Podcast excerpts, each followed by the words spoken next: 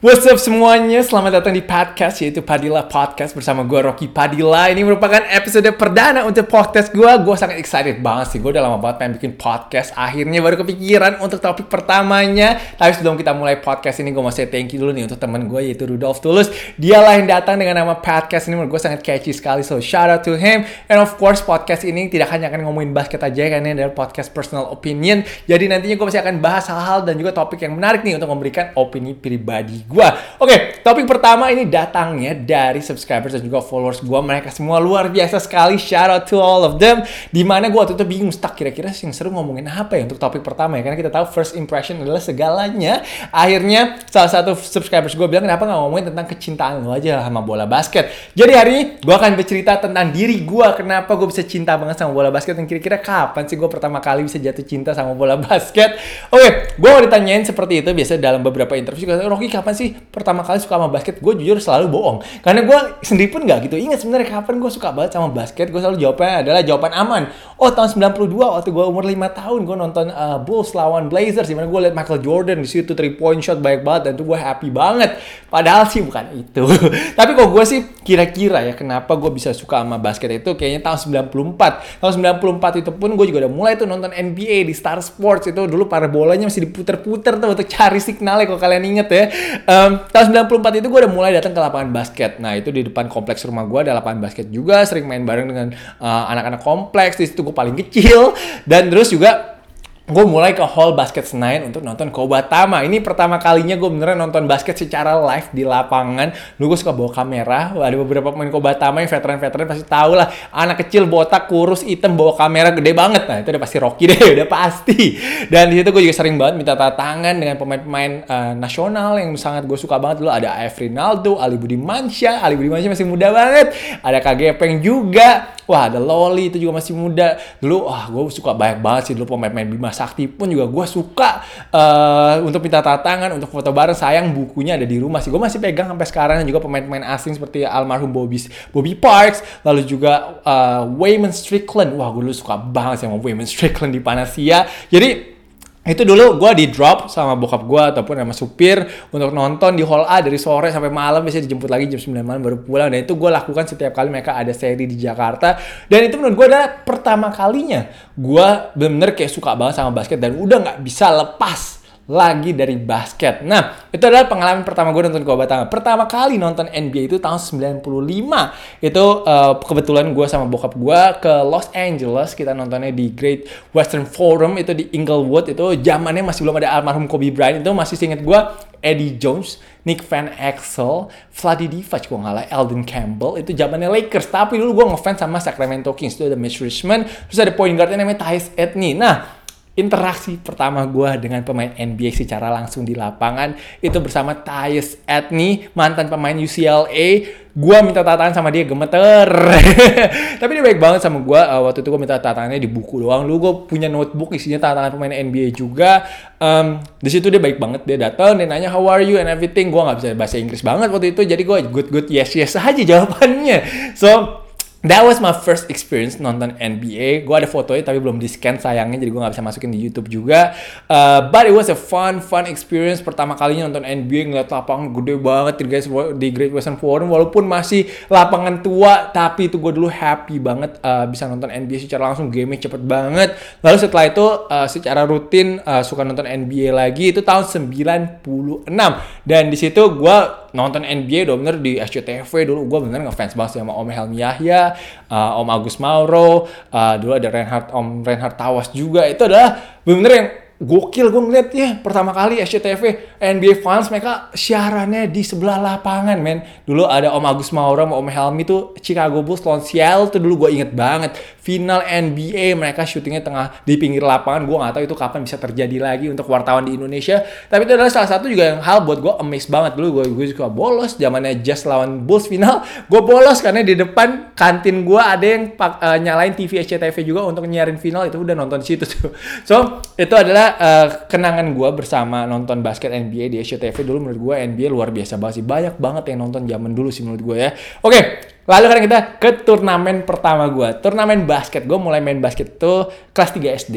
Uh, yang bener, bener-bener gue pengen ikut tim tuh, ikut klub. Gue sampai latihan di Citra Satria juga sih. Ingat gue di uh, lapangan ABC. Tapi sekolah gue dulu SD Abdi Siswa Taman Aries. Wah, ada yang alumni mungkin boleh kasih tahu juga kalau ada yang alumni uh, Abdi Siswa Taman Aries. Kelas 3 SD, gue ikut latihan dan ternyata gue oke okay juga ngelawan uh, anak-anak uh, yang kelas 5, kelas 6 SD. Ternyata gue bisa ngelawan dan juga bisa masuk tim inti actually. Uh, jadi gue masih ada jersey Abdi siswa gue di rumah asli di lemari gue masih ada itu ditatangin sama pemain-pemain uh, Kobatama dulu. Gue happy banget men. Pertama kali dapat jersey itu dianterin ke kelas gue Rocky nomor 9 wah gila tuh hati gue rasanya gokil banget ya bener itu juga bikin gue makin cinta sama basket gue addicted banget dengan feelings tersebut dan turnamen pertama yang gue ikutin adalah Energo wah ada yang masih inget yang umuran gue mungkin masih inget kali Energo dulu diadakan sama Mr. Showtime syarat tuh Mr. Showtime itu Mas Ari Sudarsono salah satu legend basket Indonesia juga dan itu gue bener di situ semangat banget main pagi-pagi udah nggak bisa tidur pengen banget tanding. Ya play pretty good. Uh, tim gue nggak salah juara tiga di situ so not bad. I had so much fun dan dari situ pun gue punya mimpi kalau gue pengen jadi pemain basket. Wah dulu waktu kecil pengen jadi pemain NBA ya, gila banget mimpinya kejauhan banget tuh tuh. Tapi um, di situ gue udah mulai latihan basket secara rutin, pengen bagusin skills gue juga. Tahun 99, sorry kita ke 96 lagi deh, gue sebelum lupa. 96 itu pertama kali gue kenalan dengan pemain Aspak juga. Dulu gue ngefans banget sama Aspak Jakarta tuh tim gue sampai hari ini Aspak Jakarta Uh, dulu kenalan dengan Muhammad Rifki. Jadi gue pergi ke Singapura uh, tahun 96 itu Aspak ikut kompetisi kejuaraan Asia itu ada tim-tim dari China, Singapura, pakai pemain asing. Aspak pakai lima pemain asing itu belum pernah gue lihat sama sekali. Ada almarhum Bobby Parks, Kenny Travis jagoan gue, terus ada tiga lagi gue lupa namanya siapa yang pasti satunya ada adiknya Eldon Campbell. Uh, itu Aspak jadi juara di situ, main juara satu loh di kejuaraan Asia itu. So itu pertama kalinya Muhammad Rifki bilang, wih ada anak kecil nih dari Indo nonton ngikutin kita gitu. Jadi di situ udah mulai ada yang tahu lah kira-kira ada anak kecil juga yang suka basket, uh, lalu juga suka ngikutin aspak.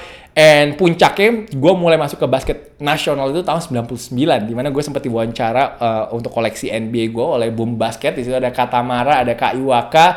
Katamara waktu itu sedang dekat dengan para pemain tim nasional. Dia sering liput, sering interview. Jadi saat gue diundang ke studionya Boom Basket, dia nanyain, Rocky mau nggak ketemu dengan, uh, kenalan dengan pemain-pemain tim nasional? Gue anak kecil umur 12 tahun, denger kayak gitu kayak, wow, mau banget lah, gue pengen banget ketemu yang namanya Ali Budimansyah, Romi, uh, Romi Chandra, Loli, uh, Coach Oki lagi itu menurut gue wah itu idola-idola gue Johannes Winner menurut gue Johannes Winner shooter yang jago banget sih dulu sih menurut gue jadi gue excited banget dan gue akhirnya mau. Akhirnya gue kenalan dengan mereka. Kita ketemu di Plaza Senayan sih inget gue lalu makan and then mereka ajak gue nginep di Hotel Century. Uh, atlet Century dulu. Dan akhirnya gue nginep dan akhirnya uh, dijagain dulu sama Bang Sarip. Bang Sarip baik banget sama gue uh, lalu juga ada um, apa ya? Supotai uh, Om Dani Kosasi juga Pak Dani Kosasi dulu juga dia manajer timnas. Dia juga sangat welcome banget dia ngajakin gue ke acara-acara timnas semua. Gue bawa kamera gede ketemu wah salah satu memori gue ya ketemu mantan presiden almarhum B.J. Habibie. Menurut gue tuh luar biasa banget gue bisa ketemu dia gue ngefans banget dulu sama dia. So itu opportunity yang menurut gue gue nggak bisa dapatkan kalau gue nggak kenal dengan para pemain tim nasional Indonesia ini. Dan orang selalu bilang kayak um, Koroki tuh bisa kenal sama pemain-pemain tuh dari mana sih sampai semua pemain Indonesia kayak kenal semua gitu apalagi pemain profesional ini sebenarnya koneksinya ataupun juga relationship-nya udah gue build dari tahun 96. Jadi tuh sekitar 25 tahun. Itu hasil kerja keras gue, kenalan-kenalan dengan uh, sampai sekarang ini dengan even dengan Ko Kim Hong pun gue kenal dari gue kecil. Jadi sampai sekarang masih gue jaga relationship-nya. So ini adalah relationship yang gue bangun dari 25 tahun yang lalu. Oke, okay, Uh, lalu gue ikutan uh, tahun 99 itu jelas itu adalah tim SEA Games persiapan kepada uh, ke Brunei Darussalam. Gue ikutan ke Brunei tahun 99 itu seru banget. Gue juga kick it with them, nonton pertandingan mereka, cari calo buat tiket uh, bersama Katamara. Itu wah itu bener gue salah satu pengalaman yang terseru sih. Dan itu tahun 99, tahun 2003 uh, gue lanjut lagi itu gue udah mulai uh, pengen banget main di Amerika. Karena tahun 2001 itu gue balik lagi deh sedikit gue lupa. Tahun 2001 itu gue sempat ikutan uh, basketball camp uh, untuk Quentin Richardson dan juga Darius Miles. Ini gue ngefans banget dulu. Itu gue lakukannya di Amerika di Pepperdine University. Dan di situ gue main ikutan basketball camp itu lawan-lawan anak-anak high school di Amerika. Dan gue ngerasa game gue bisa gitu sama mereka. Karena gue mainnya lumayan bagus dan salah satu pelatihnya pun nanya lo nggak mau SMA di Amerika? Dan itu pas gue pulang itu stuck di kepala gue uh, lalu gue waktu itu sekolahnya masih di Global Jaya Bintaro ya di Global itu basket bukanlah olahraga yang disukain banyak orang lah di situ lah. Hanya gua dan beberapa orang aja yang suka. Jadi mungkin kalau lagi tanding basket yang nge-score cuma tiga orang atau empat orang aja yang lainnya nggak nge-score. Jadi gua kalau tanding pun juga jarang. Kita main tanding lawannya SPH ataupun lawannya Pembangunan Jaya ataupun lawannya Dian Harapan gitu. Jadi kayak gua kurang tertantang gitu. Walaupun tim gua kalah terus, gua nggak pernah menang. Nol rekor gua menang di Global Jaya. Tapi gua kalau main biasanya nyetaknya sekitar 20 sampai 25 poin per game. Dan di situ gue mikir kayak kalau gue bisa nyetak segini di Indonesia, masa gue nggak bisa sih saingan di Amerika? Jadi itu kenapa tahun 2003 itu gue akhirnya decided untuk pindah high school di Amerika. Private school, Daniel Murphy, all boys. Hari pertama masuk udah stres banget karena dibully habis-habisan tas gue di flip dikeluarin semua barangnya isinya di jejer di dijatuhin aja di lantai lalu tas gue dilempar sama buku-buku gue dari lantai tiga dari lantai tiga sekolah gue itu hari pertama gue uh, sekolah itu benar-benar pengalaman yang luar biasa sekali. Um, lucu sih kadang-kadang gue diinget-inget sih karena ya itu mungkin kalau cowok semua ya makanya bandel-bandel semua juga apalagi gue gak bisa bahasa Inggris loh. Bahasa Inggris gue pas-pasan juga uh, jadi gue nggak di respect sama sekali. But untungnya pas kita satu saat itu mungkin sekitar dua minggu setelah gue sekolah mereka setiap lunch itu main basket ada satu lapangan outdoor itu kita semua ngumpul biasanya habis makan uh, kita nonton yang lagi tanding uh, itu dipilih. Ada ada calonnya lah ada calo yang milih-milihin pemain yang biasanya bagus-bagus. Nah itu gue dua minggu nunggu di situ nggak kepilih-pilih. Akhirnya gue kepilih sekali. Dia bilang ini ayo suruh main nih cobain si Rocky gitu kan dari Indonesia. Mungkin bisa kali main. Pas gue main ternyata gue 3 point dua kali. Ya itu gue dua kali nuluk pas semuanya langsung ke lapangan teriak-teriak semua that was sayangnya belum ada YouTube ya. Belum ada belum ada Instagram juga jadi nggak bisa divideoin. But that was really fun dan dari situ pun gue mulai dapat respectnya mereka di sekolah tapi semua orang manggil gue Yao Ming. Semua manggil gue Yao. Yao what's up Yao? Karena waktu itu lagi zamannya Yao Ming terkenal banget di NBA dan gue orang Asia dan gue lumayan tinggi dan itu kenapa gue dipanggil Yao akhirnya. Nah untuk tim SMA gue nggak nyangka ternyata SMA basket ya sekolah gue tuh kecil banget loh. Tapi jago-jago men. Jadi kalian bayangin ya sekolah gue tuh cuma isi 300 anak. Tapi gue sophomore year tahun gue masih pindah ke kelas 10 ya. Kelas 10 sama kelas 11 itu gue nggak bisa masuk varsity. Itu seberapa jagonya kakak-kakak kelas gue ada satu orang yang average-nya bisa 40 poin per game. Dan badannya gede-gede semua gitu. Jadi akhirnya gue sophomore sama junior year gue nggak main banyak nggak main sama sekali untuk high school gue gue lebih menghabiskan waktu gue nonton NBA di rumah jujur aja.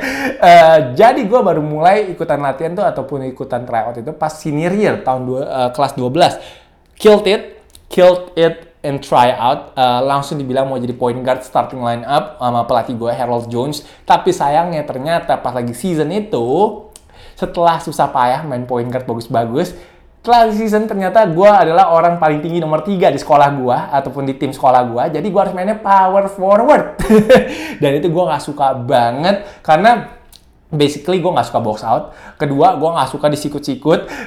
dan gue nggak bisa nahan orang yang tingginya 6'5 atau 6'6. Jadi akhirnya gue quit the team. Gue bilang gue nggak bisa main power forward. Gue nggak nggak comfortable sama sekali. Akhirnya gue keluar. Gue cuma main mungkin 4 atau 5 game doang waktu itu. Jadi sangat disayangkan sekali. Akhirnya gue kembali lagi kepada nonton NBA lagi di rumah. Padahal tadi gue pengen banget mimpi main varsity kan. Itu udah salah satu yang gue bangga banget. Karena gue bisa masuk tim varsity gue. Tapi ternyata memang situasinya nggak mendukung gue untuk bisa improve sebagai pemain. Dan juga gue nggak enjoy jadi mendingan daripada gue stres akhirnya gue decided untuk nggak main untuk uh, senior gue saat disayangkan sih nyesel kadang-kadang juga mikir wah kayak sekolah di SMA di Jakarta tuh seru ya dulu ada Hexos ada wah pokoknya banyak banget turnamen-turnamen yang gue ngiring ngeliat temen gue kayak kebersamaannya ada kayaknya wah tanding-tanding kayak trash talk sama penonton gitu. Tapi untungnya memang gue tahun 2014 masih eh tahun 2004 gue masih dapat kesempatan untuk bermain di kejurnas itu di Jogja bersama tim Jakarta. Gue dulu sempat latihan dengan aspek junior juga um, gue suka banget di situ sih karena uh, teman-teman gue semua di situ akhirnya kenalan dan kita uh, tadi punya rencana gue masuk ke SMA Negeri 3 tapi akhirnya nggak jadi karena gue lebih milih ke Amerika. Jadi sangat disayangkan sekali uh, gue nggak memiliki kesempatan untuk bermain SMA di Jakarta tapi gue nggak nyesel sih. Gue nggak nyesel sama sekali because ya gue ada keuntungan lainnya juga waktu sekolah di sana sih. So uh, itu singkat cerita untuk uh, pas SMA sekarang kita pindah beranjak ke kuliah nih. Kuliah uh, eh, gue juga masih gila banget sama NBA dan ini kenapa orang-orang mulai kenal gue identik dengan Rocky Basket. Sampai sekarang uh, mungkin orang kalau sebut Rocky Rocky Rocky mana? Oh Rocky Basket. Nah pada nyebut gitu? Karena gue waktu kuliah pun jarang banget hangout sama temen gue gue lebih suka nonton di rumah nonton NBA dulu jadi udah punya League Pass. Jam 4 sore itu udah mulai sampai malam udah gue bener di depan TV doang. Temen gue udah pada capek untuk ngajakin gue hangout karena gue nggak pernah mau kalau lagi NBA season gue selalu di rumah. Dan ini benar-benar emang udah cinta banget sama NBA udah benar-benar nggak bisa dilepas lagi tiap hari ngikutin stats ngikutin semuanya. Nah itu untuk NBA-nya untuk permainan gue waktu itu pengen banget main di community college. Uh, waktu itu gue kuliah di Santa Monica College. Gue waktu itu udah cerita juga di YouTube channel gue di mana gue ikutan tryout yang ikutan mungkin sekitar 80 90 orang tapi dicari cuma empat pemain. Dan gue hanya bertahan sampai hari ketiga dan gue itu udah luar biasa sekali gue bisa bertahan sampai hari ketiga. So di situ mimpi gue untuk bermain di community college pun sudah udah gagal. Akhirnya gue mencari alternatif lain, gue mencari tempat latihan. Waktu itu ketemu tempat latihan yang namanya Impact Basketball karena ada beberapa orang Indonesia juga yang latihan di Impact Basketball. Di situ gue punya kesempatan yang luar biasa sekali tahun 2004 eh sorry 2006 itu gua bermain ataupun bertanding melawan Talk and Text itu tim profesional dari Filipina di PBA waktu itu ada Jimmy Alapak ada Ren Ren Ritualo ada Asi Taulava Jay Washington Mark Cardona jaga gua. Itu mereka lagi jago-jago semua dan gue punya kesempatan untuk bermain melawan mereka. Itu nervous banget dan situ ada Frankie Lim sebagai manajer tim. Frankie Lim itu kalau kalian nggak tahu dia merupakan pelatih Stadium Jakarta waktu saat zamannya NBL dan di situ dia udah mulai lihat gue juga karena gue nyetak sekitar 6 poin di pertandingan itu walaupun gue cuma main satu game doang karena gue adalah anak bawang anak yang paling kecil waktu itu. Yang lainnya ada Amir Johnson ada beberapa pemain profesional lainnya satu tim sama gue enak ngoper mereka gede-gede. Dan juga jago-jago semua mainnya. So that was my first experience main profesional atau lawan profesional gitu. Itu adalah my first experience. Lalu gue pulang ke Jakarta. Pulang ke Jakarta Uh, dari Amerika orang pasti kayak wah Amerika nih gitu gitu dulu kita tahu Amar itu zamannya Mario Wusang baru pindah tuh. Mario Wusang kan 2003 ya di Indonesia. Jadi semua orang tuh kalau lo dari Amerika tuh kayak lu jago banget pasti. Lu jago banget karena lu dari Amerika. Padahal sih nggak nggak aja sih sama aja sih sebenarnya sih. Uh, masih orang Indonesia juga gitu. Uh, Mario Wusang menurut gue just a different breed aja sih. Dia jagonya luar biasa. Nah gue beban juga tuh. Jujur beban karena orang semua pasti ngecap gue oh lu dari Amerika pasti lu akan jago banget gitu. Jadi uh, tapi untungnya waktu itu gue ikut latihan sama Aspak. Aspak itu sedang ada scrimmage. Scrimmage lawan micro skill micro skill ini kok Itop baru pegang kayaknya. Ini zaman zamannya mereka lagi juara juaranya lagi jago. Ada Popo ada Morris kayaknya ada Ricky Dimas Wijin Her Wewe. Wah banyak deh pokoknya. Ada Elia Bukit ada Damn, siapa lagi? Gue agak nggak inget, tapi banyak banget tuh yang jago-jago di situ. Dan itu gue nekat aja main gitu kan. Karena udah kenal sama anak-anak aspak lalu juga waktu itu Mario Wusang lagi istirahat dia nggak mau main scrimmage-nya. Akhirnya gue yang gantiin posisinya dia. Dan gue main point guard sama Yus duet sama Yus. Gue sama Yus lumayan deket dulu ya gue sama teman deket juga sama dia. Um, gue main lumayan oke okay, asis asis gue dan juga kayak ada beberapa poin sih inget gue akhirnya kok itu nanya itu siapa itu? Ya itu siapa katanya? Dia akhirnya cari tahu tentang gue dan situ pun gue mendapatkan kesempatan yang luar biasa. Gue mau bilang thank you juga ke Koitop udah memberikan gue kesempatan untuk bermain di POM ASEAN di Vietnam tahun 2006 membela nama Indonesia. Ini turnamen yang paling berkesan untuk gue karena jelas membawa nama Indonesia, pertandingan internasional, lawannya ada Thailand, Singapura, uh, Kamboja, uh, Thailand, Singapura, Malaysia. Jadi gue bener di situ pengalaman banget. Uh, walaupun mainnya nggak terlalu banyak, tapi gue mendapatkan pengalaman yang luar biasa. Gue pertama kali latihan di Medan, uh, dilatih sama Coach Simon langsung muntah. gue juga respect banget sama Coach Simon. Sama Coach Simon menurut gue itu adalah salah satu pelatih yang bagus. Um, jarang main nggak apa-apa tapi yang pasti gue dapat menit saat lagi timnya beda jauh menangnya uh, gue main lawan Singapura main lawan Thailand itu merupakan menurut gue pencapaian basket gue mungkin yang paling tinggi sih sampai sekarang ini menurut gue ya untuk bisa membela nama Indonesia dan memenangkan medali perunggu. Gue pun juga bermain bersama salah satu teman dekat gue yaitu Wijaya Saputra, Wijin di situ. Jadi gue happy banget. So gue benar-benar appreciate banget apa yang dilakukan sama Koi Top untuk gue untuk uh, hal tersebut. Lalu 2007, 2007 gue ingin kembali nih setelah main di situ gue kayak punya mimpi lagi kayak gue pengen sih main di Liba Manas lah. At least gue gak bisa main di Amerika, gue main di Liba Manas lah ataupun di Filipina gitu. Ternyata dapat kesempatan pertama di Filipina dulu, di mana uh, saat itu Aspak lagi sering latihan di Filipina. Uh, mereka juga rekomendasi ada satu pemain nih orang Indo lagi di Amerika, mau nggak dibawa gitu ke Filipina untuk latihan sama Perpetual University waktu itu namanya. Waktu itu ada coach Bay, Cristobal dan gue akhirnya di kontak dia bilang langsung dikasih beasiswa lo gue. Dia nggak pernah lihat gue main, bener based on recommendation dia langsung bilang gue kasih lo uh, beasiswa kalau lo mau datang ke uh, ke Filipina. Manila gue belum pernah ke Manila sama sekali. Gue iya iya aja gue happy lah dikasih beasiswa untuk main basket. So tanpa panjang lebar mikir gue langsung bilang sama bokap gue gue mau pindah ke Manila main basket uh, college di Manila Nah, ini ceritanya nih. Jadi kan gue sebelum ke Manila itu sempat bermain di Impact Basketball lawan San Beda uh, University. Dia adalah juaranya NCAA waktu itu lagi jago-jagonya ada Pong Escobar, Yusuf Al Jamal, ada Sam Ekwe. Gue masih bisa inget nih nama-namanya karena gue lawan mereka itu tiga hari gue lawan mereka dan gue mainnya bagus terus tuh di situ tuh. Dan mereka sempat nanyain gue mau kuliah di mana. Gue bilang gue mau kuliah di Filipina. Mereka kaget kan, wah lo mau ke Filipina? Mau main di mana? Dia bilang gitu kan. Gue bilang mau main di Perpetual. Dia bilang lu yakin mau ke sana kan? Gue mana gue tahu gue polos banget gue bilang oh, iya gue yakin kok ada teman gue juga Rian Febrian gue bilang uh, ada di sana gitu oke okay. Tadi dia bilang gue pengen banget sebenarnya offer lu juga uh, scholarship, tapi dia bilang poin kartunya udah baik banget dulu ada Borgi Hermida, Melo Lim, Chico Tirona yang menjadi teman dekat gue di Filipina, lalu juga ada uh, Pong Escobar. Jadi mereka ada empat point guard uh, bagus-bagus. Jadi gue udah gak ada posisi sehingga itu kenapa agak susah. Dan di Filipina itu ada peraturan kalau lu bukan orang Filipina, lu harus menjalankan residensi. Residensi itu adalah lu harus menetap di Filipina satu tahun sebelum lu bisa main di turnamen resmi yaitu NCAA ataupun di UAP. Kalau gue tuh mainnya NCAA tapi nggak nyampe sana karena gue di Filipina hanya tiga empat bulan lah, hanya empat bulan saja. Jadi ceritanya adalah uh, eh, gue nggak betah di Filipina karena nggak punya teman jujur aja. Uh, kalau latihan kita ngomongin latihannya dulu kali ya. Latihannya itu setiap hari jam 6 pagi sampai jam 10 pagi. Itu keras banget latihannya. Tiga jam di lapangan satu jam fitness itu hampir setiap hari hampir Sabtu pun juga kita masih latihan. So uh, seru sih kompetisinya di latihan itu semua full speed. Bener uh, latihannya menurut gue tertata rapi dari fisik skills and then teamwork and everything. Gue suka banget. Filipina itu kenapa menurut gue maju ya? Semua disiplin.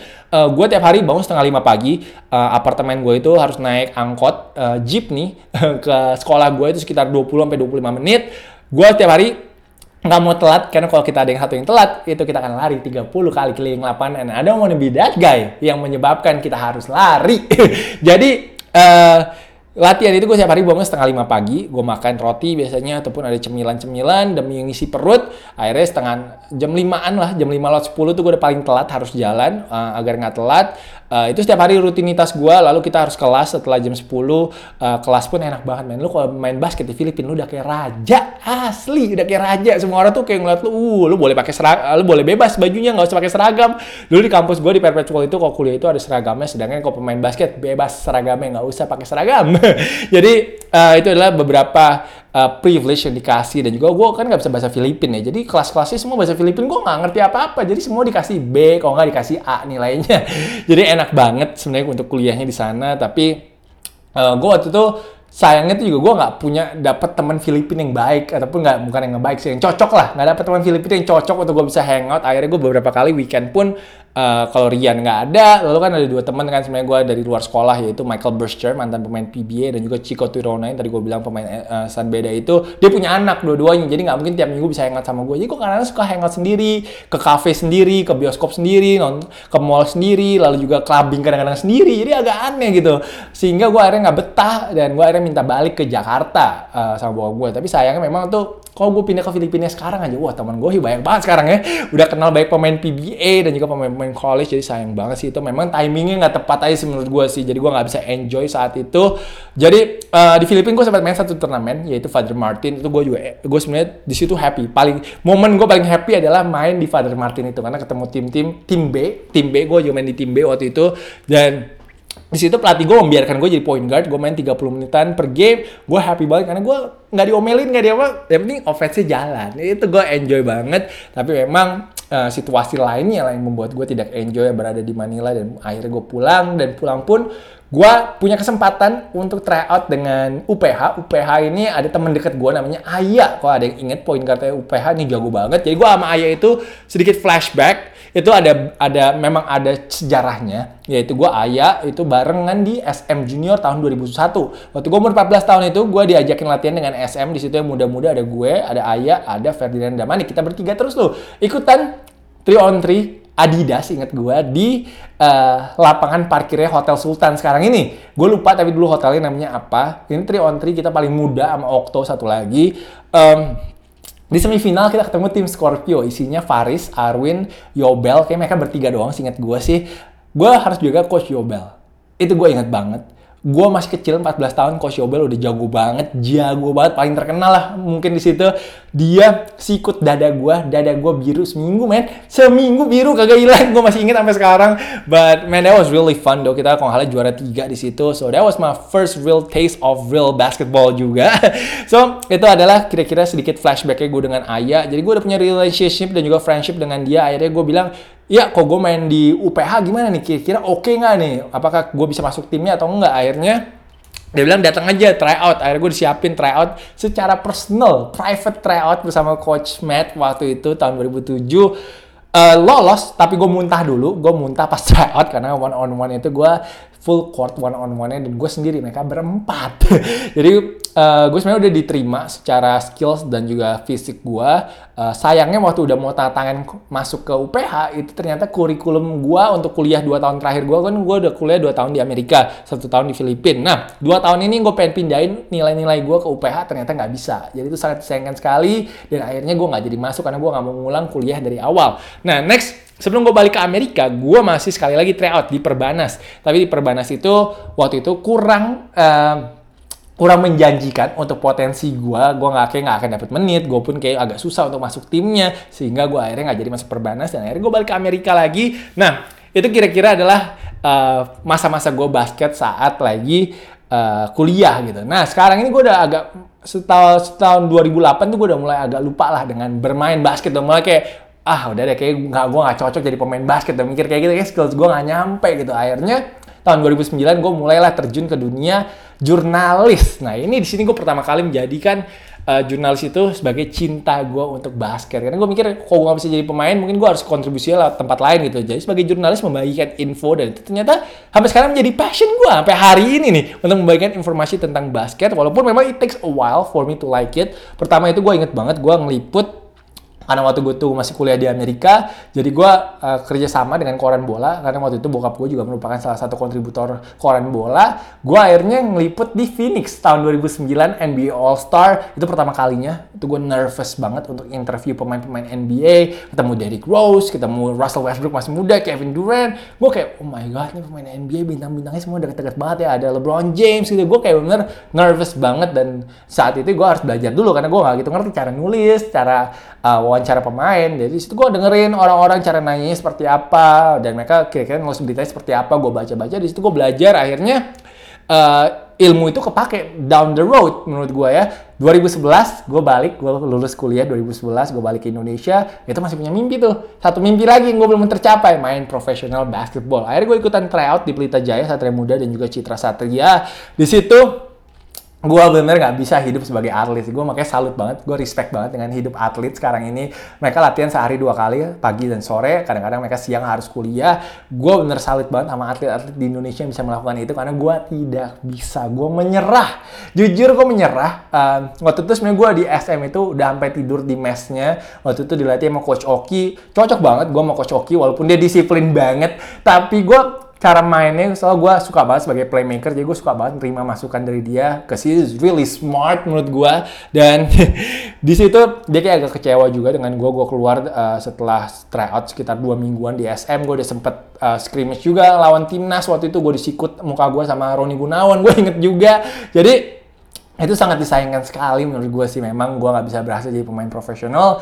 Akhirnya setelah gue udah apa ya menerima reality check gue kayak gue nggak bisa jadi pemain profesional gue akhirnya bilang kayak oke okay, gue akan kerja kantoran nih. Nah ini mulai masuk ke fase gue kerja kantoran. Pertama gue kerja di Leak di PT Berka Indonesia. Itu gue sebagai social media coordinator fotografer lalu juga ngurusin uh, marketingnya lah pokoknya ya. Di situ gue lumayan tuh belajar banyak juga karena kan gue belum pernah kerja kantoran ya. Jadi gue belajar cara manage everything um, cara berkomunikasi dengan klien orang uh, atlet semuanya gue belajar di situ. Gue dulu gue kerja di league ketemu Titus Bonai seneng banget men. Gue kayak oh my god Titus Bonai dia lagi terkenal terkenal saat itu dan league mendapatkan dia sebagai brand ambassador. Gue ketemu Titus minta langsung boleh foto nggak?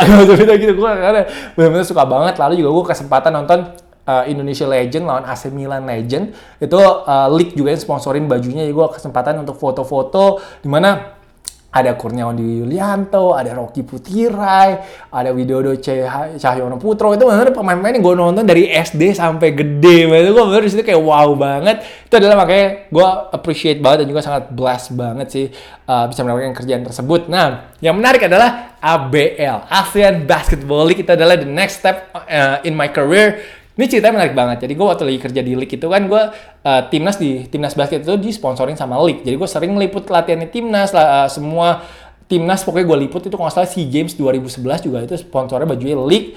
Um, nah waktu lagi SEA Games itu gue bertemu dengan COO ABL yaitu uh, Ridi Jayakusuma. Uh, mungkin kalian ada yang tahu juga tentang Ridi. Nah gue dikenalkan uh, oleh Mas Eri waktu itu dengan Ridi. Uh, gue dikenalkan waktu itu diperkenalkan untuk di hire uh, apa mungkin ditawarkan ke Abel. Mungkin lu mau nih hire Rocky nih. Rocky ini ngerti basket, suka basket, gila basket semuanya gitu. Siapa tahu cocok untuk di ABL.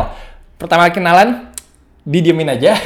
Jujur didiemin aja sama dia uh, sama Ridi tapi gue juga ada agak gue waktu itu sekali nanya sih gue sempat kontak Ridi dulu Rid uh, Pak Ridi nih gimana nih? Jadi aku uh, bisa nggak ngelamar kerjaan di ABL dia bilang katanya ntar deh lihat dulu gitu kan. Oke gue di situ udah kayak mulai nyerah nih udah mulai nyerah. Habis itu pas gue lagi selesai probation di league itu tiga bulan gue selesai gue udah mau tataan kontrak nih udah mau tataan kontrak baru gue udah mau extend tiba-tiba Ridi dong telepon Rock uh, lusa bisa berangkat nggak ke Malaysia? Lusa. Hah? Lusa mau ke Malaysia? Gue bilang gitu, ini Abel masih season ketiga, sih ingat gue, ini masih season ketiga, jadi kantornya masih di Malaysia, dan gue tanpa panjang lebar cuma nanya salary-nya berapa. Oke sip. Oke langsung berangkat. Gue nggak jadi. Tangan kontrak klik walaupun manajer gue agak kecewa karena dia suka banget juga dulu sama kerjaan gue gue minta maaf gue bilang sorry nih gue ada offer. Ini adalah mimpi gue untuk bisa jadi jurnalis. Gue social media gue fotografer gue penulis juga untuk ABL dan gue bisa jalan-jalan juga luar negeri. Akhirnya gue kayak langsung langsung cabut dan gue akhirnya ambil kerjaan gue untuk ABL dan itu menurut gue adalah rezeki dari Tuhan kayaknya bener timingnya pas banget sebelum gue tanda tangan extension gue so itu bener-bener udah nggak bisa diceritakan lebih baik lagi tuh saat itu menurut gue ya. And ABL kerjanya enak tapi yang pasti harus banting tulang uh, karena itu juga waktu itu liganya masih muda banget nggak banyak yang tahu. Gue bener kayak ngebangun image-nya ABL juga dari dari bawah ke atas itu sampai mereka bisa seperti ini sekarang. Karena dulu gak ada yang megang setahu gue sosial medianya twitternya instagramnya uh, facebook itu gak ada yang pegang. Akhirnya gue yang pertama bersama bos gue yaitu Irma itu yang menggedekan image IB, uh, ABL dan itu seru banget menurut gue uh, karena pertama gue bisa jadi jurnalis, gue bisa interview orang, gue bisa nulis berita, gue bisa foto, dan kita hampir tiap minggu itu akan keluar negeri, tapi memang kerjaannya lo nggak bisa tidur, lo nggak akan tidur aja sih, biasanya tidur kayak jam 3, jam 6 paginya udah harus ada di airport, atau nggak tidur jam 4, jam 7-nya udah di airport, kayak tidur lo cuma 3 jam, lo paling kalau mau tidur, tidur di pesawat, itu seberapa kerasnya kita hidup waktu kerja di ABL, karena tiap weekend itu akan ada game. Biasanya mungkin ada dua game, ada empat game. Itu gue harus nulis semua artikelnya walaupun gue nggak nonton pertandingan ya. Kadang-kadang gue nulis artikelnya hanya lihat statistik saja. Dan itu gue kira-kira aja nulisnya, jujur aja. Tapi it was really fun when it last. Um, gue kerja di ABL itu gue dapet pengalaman banyak banget sih. Gue bener happy banget juga. Walaupun memang ada berantem-berantemnya, berapa tapi it's normal ya. Dan setelah itu dari Abel itu uh, mereka itu pindah kantor ke Jakarta. Waktu di Jakarta gue masih bekerja, tapi waktu mereka pindah kantornya ke Vietnam, yang di Jakarta semuanya dipindahkan kerjanya. Jadi waktu itu gue tahun berapa ya? 2014 kayak gue terakhir itu stop kerja di ABL. Um, setelah itu gue pindah ke Liga Mahasiswa. Tapi gue waktu di Liga Mahasiswa hanya bertahan tiga bulan aja karena ada perbedaan visi dan misi dan juga belief gue. Akhirnya gue nggak kuat kerja di sana. Akhirnya gue pindah dan pindah itu pun gue ngasok dulu tuh. Um, nggak kerja mungkin sekitar setahun. Setelah gue nggak kerja setahun itu, gue akhirnya pindah ke Under Armour. Under Armour waktu itu baru masuk ke Indonesia dan waktu itu gue coba ngelamar ke sana dan kebetulan diterima. Beruntung sekali uh, eh, CV gue diterima karena gue suka olahraga dan gue lumayan ngerti marketnya di Indonesia. Akhirnya gue dipegang uh, dijadikan sebagai asisten marketing manager di uh, Under Armour. Dan ini tugas gue lumayan berat karena Under Armour waktu itu lagi persiapan untuk grand launchingnya dan gue yang desain acaranya. Tapi puji Tuhan acaranya semua berjalan dengan lancar dan itu pengalaman yang luar biasa banget. Gue juga belajar kerja kantoran akhirnya Uh, di sana dan gue mendapatkan pengalaman banyak sekali untuk apalagi ngurusin event. Ngurusin event itu susah banget loh. Gue harus kontak vendor kontak uh, orang yang harus perform ini, ini. Wah gila sih. Tapi itu gue juga enjoy banget dan gue sangat terima kasih juga kepada bos gue di Under Armour sudah memberikan gue opportunity untuk bekerja di sana. Dan gue kenal banyak orang juga dari situ mulai banyak koneksi juga. Uh, tapi kayaknya waktu itu gue kayak mikir ah ini kerja kantoran itu bukan gue banget sih. Harus di depan komputer. Gue tuh biasanya suka di lapangan bener kerja event, that's what I like. So akhirnya nggak lama mungkin satu tahun setengah gue ada di Under Armour, and then I quit. Um, di situ mencari jati diri kayak gue ya. itu tahun 2015-an gue keluar dari Under Armour tuh gue umur 28 tahun berarti ya 28 tahun unemployed satu setengah tahun ke depannya gue mikir aduh gue mau kerja apa ya coba apply di sini nggak diterima apply ke sana nggak diterima mau kerja di tim-tim juga nggak diterima akhirnya gue pusing sendiri dan di situlah muncul yang namanya YouTube gue lagi nonton YouTube gue kepikiran kayaknya belum ada ya YouTube yang bikin tentang interview ataupun juga tentang uh, berita-berita basket. Akhirnya gue kepikiran gue mikir kenapa gue nggak bikin aja ya? Ini tahun 2017 uh, bulan Mei itu gue pertama kalinya kepikiran untuk uh, masuk ke dunia YouTube. Gue pun nggak tahu YouTube itu bekerjanya seperti apa dapat uangnya berapa uh, bagaimana bekerja. Pokoknya gue bener clueless aja tapi gue jalankan nekat ditentang sama banyak orang sampai ada yang bilang channel basket mau ke mana sih? Nggak akan ada yang nonton. Nggak tetap memang channel olahraga basket itu bukanlah olahraga nomor satu di Indonesia. Jadi marketnya memang nggak besar sih menurut gue sih. Jadi gue nekat bener nekat uh, untuk uh, mengambil pekerjaan sebagai youtuber basket. Pengalaman pertama sebagai youtuber uh, kita ke Surabaya waktu itu bersama uh, videografer gue bang uh, Bung Bung Daniel Ma Manangar. Wah dia gokil banget video-videonya karena ini dia kerja di Deep Sky ya bersama Deep Sky um, gue suka banget sama dia. Dia tuh uh, bagus banget editingnya. Dan gue berkesempatan untuk interview dengan Jordan Kilganon ini gue dibantu oleh LA Streetball juga. Waktu itu gue minta izin apakah gue boleh minta one on one interview dengan Jordan Kilganon mungkin sekitar 10 menitan. Dan di situ gue keringetan nervous banget pertama kali depan kamera benar-benar pertama kali nggak sih kedua kali. Karena gue pertama kali depan kamera adalah di ABL gue waktu itu courtside reporternya nggak ada akhirnya gue harus interview pemain.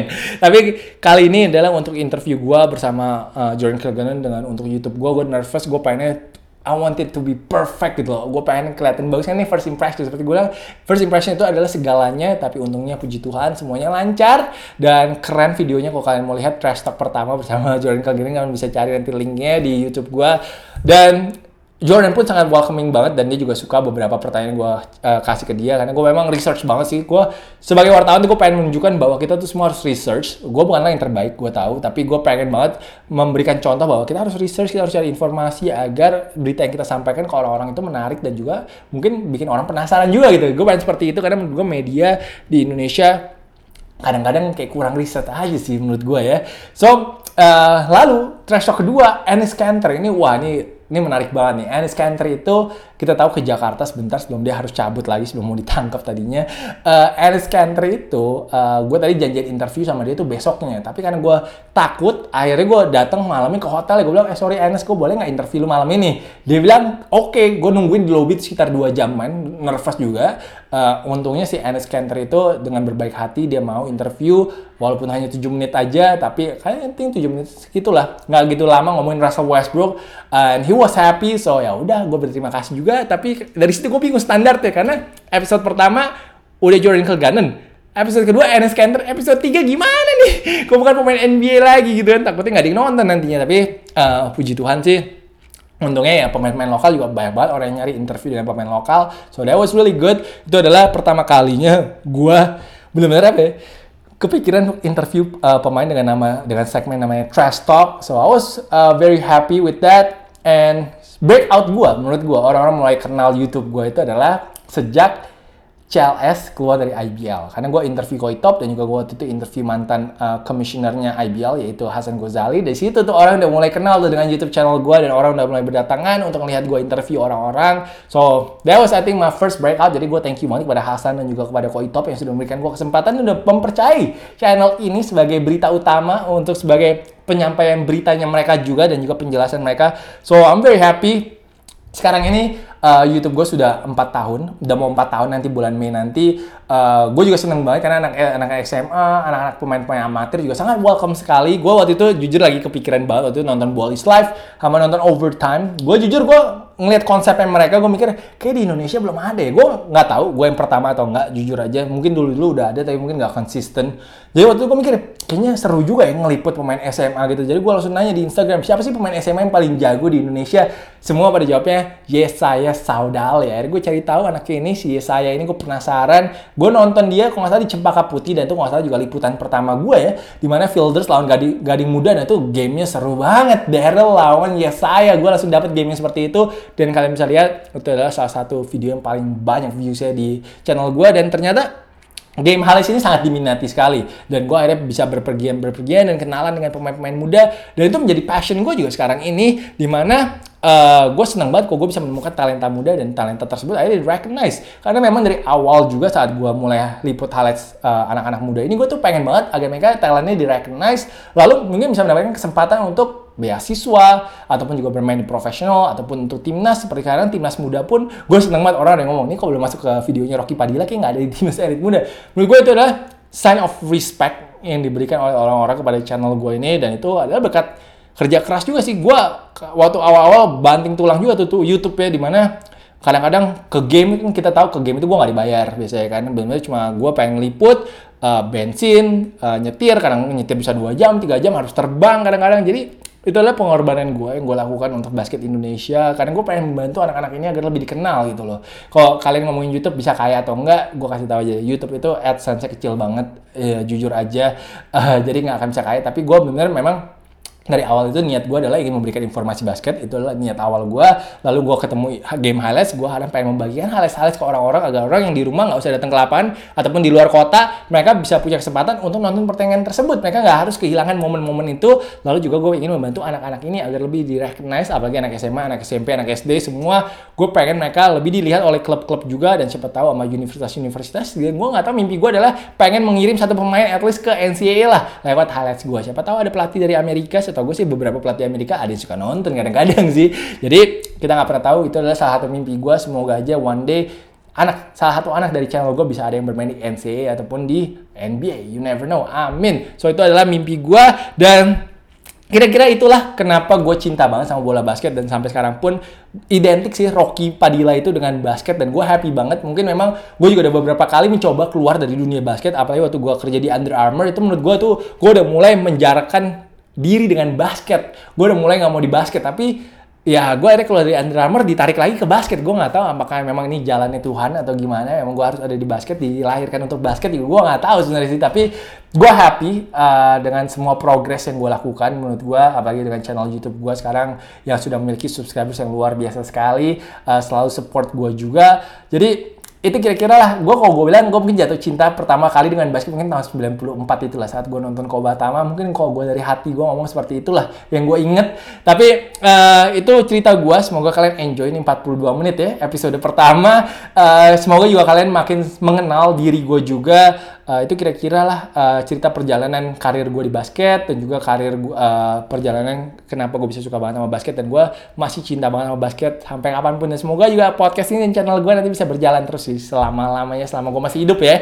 Amin So, thank you so much untuk semuanya sudah mendengarkan episode pertama gue untuk podcast di podcast, Padilla Podcast. I really appreciate your support yang nonton lewat YouTube pun juga thank you banget. Jangan lupa untuk komennya dan jangan lupa untuk juga share ke teman-teman kalian tentang podcast ini. Nanti kalau kalian punya ide untuk episode kedua mau ngomongin apa, kalian boleh DM gue ataupun juga kalian boleh tulis di comment section. So, podcast. Wah harus cari nih nama podcast apa? Podcasters. Wah podcasters boleh juga tuh.